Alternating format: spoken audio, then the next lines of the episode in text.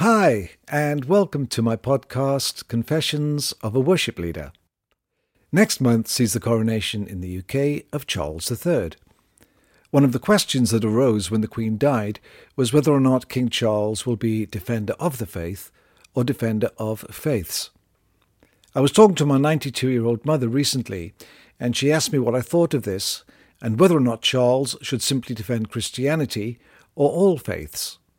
In 1994, he triggered controversy when he said he would be defender of faith rather than defender of the faith, in a desire to reflect Britain's religious diversity. There were suggestions that the coronation oath might be altered. However, in 2015 he clarified his position, saying his views had been misinterpreted. He said, in quotes, As I try to describe, I mind about the inclusion of other people's faiths and their freedom to worship in this country. And it's always seemed to me that, while at the same time being defender of the faith, you can also be protector of faiths. The term defender of the faith was bestowed on Henry VIII by the Pope when he stood against Martin Luther's declaration.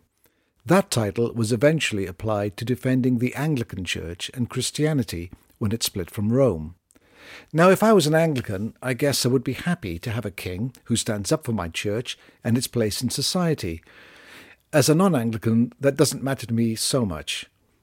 What matters to me is that I have the freedom to practice my Christian faith without being persecuted.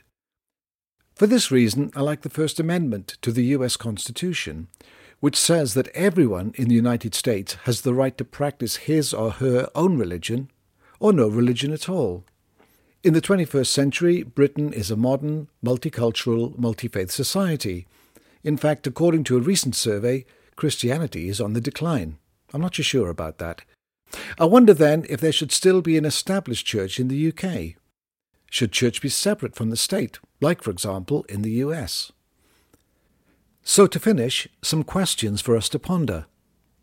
Is it right that a British king should only defend the Christian faith and the Anglican Church? As Christians, should we be those who generously defend the rights of all people to practice their faith be it Islam, Hinduism, Judaism, and the rest, or no faith whatsoever. I guess that poses an even bigger question. If on the one hand we are defending the rights of people to practice their faith, whichever one it is, where does our preaching of Christianity as the one true faith fit into all that? I would be interested in hearing your thoughts and perspectives. Thanks so much for listening.